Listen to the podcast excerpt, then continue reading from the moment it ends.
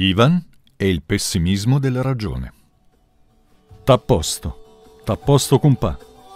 Ma che cazzo dici, Rashid? Te lo vuoi togliere dalla faccia quel sorrisetto tatuato che ti si vede pure sotto la mascherina? T'apposto un paio di palle. Sì, sì, l'ho procurato l'access point, eccolo qua, quasi nuovo, eh? Sì, è un po' scippato, ma funziona. Te lo metto sul wifi dei vigili urbani, che il segnale è ottimo. Ecco qua, eh? Segnale eccellente. Che cosa? La password. Non sai la password? Ma guarda, il maresciallo non te l'ha comunicato. la password. Ti 65 megabit per secondo, contento? La password. A me. ecco qua, salva, modifiche, invio. Mo puoi videochiamare tuo cognato a Mumbai e fargli una visita guidata del tuo splendido basso di 60 cm per 300 euro al mese al cavone di via Roma, Napoli, Italia. Così schiatta l'invidia. Sì, sì, vabbè, l'onorario me lo paghi a fine mese, mi fido. Passo io da te. Anzi, no, fai passare tua moglie, che il mio indirizzo lo conosce. Dai, che ti incazzi, sto scherzando. E tanto l'indirizzo nuovo non lo conosce ancora. Sì, sì, t'à posto, sto giù, fratello. Mi sento come se la testa.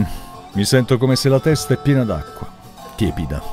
Insomma, tu vieni da un posto più lontano del paese di mamma, da una civiltà vecchia di 5.000 anni. Parli inglese meglio dell'ambasciatore, smanetti coi numeri quasi come io col PC. Ho detto quasi, frate, un tatirà. E campiamo tutte e due come fantasmi.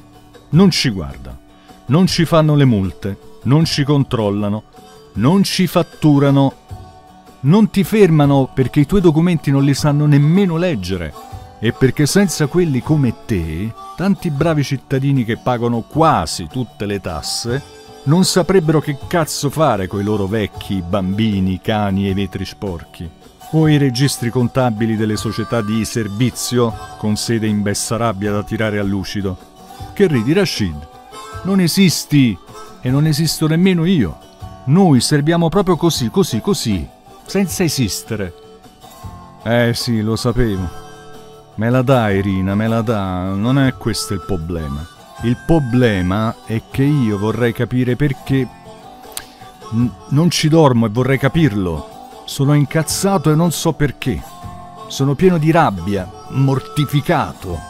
E nella mia testa non ci stanno le parole, nemmeno per dire a me stesso quanto sono incazzato e perché.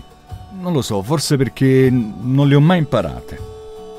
Devono per forza andare così le cose. Dobbiamo per forza dire e ascoltare stronzate in tutte le lingue del pianeta e farci la nostra scopata il sabato sera, io modestamente due giorni prima, per diventare 8 miliardi.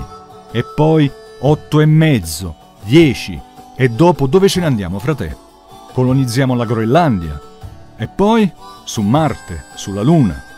E questa cazzo di ricchezza planetaria, tra virgolette, concentrata, che ne parlano tutti, compreso il Papa e la Duchessa di Windsor, quando sfaccimma la ridistribuiamo, quando piove non si infonda in terra. E che cazzo? Non ne trovi uno, non ne trovi uno che ti dice che è giusto così come va adesso. Ma poi la chiacchierata finisce, la riunione s'aggiorna, la commissione è nominata, il verbale è firmato. Una pizza? Che devo sperare, Rashid? In una guerra? Una rivoluzione? Una bolletta al superenalotto? Un permesso di soggiorno lungo tre ergastoli? Un giubbino dolce e gabbana? I muscoli? La pancia piatta? Un cazzo più lungo? Se ridi, ridi, che mamma ha fatto il pollo al curry.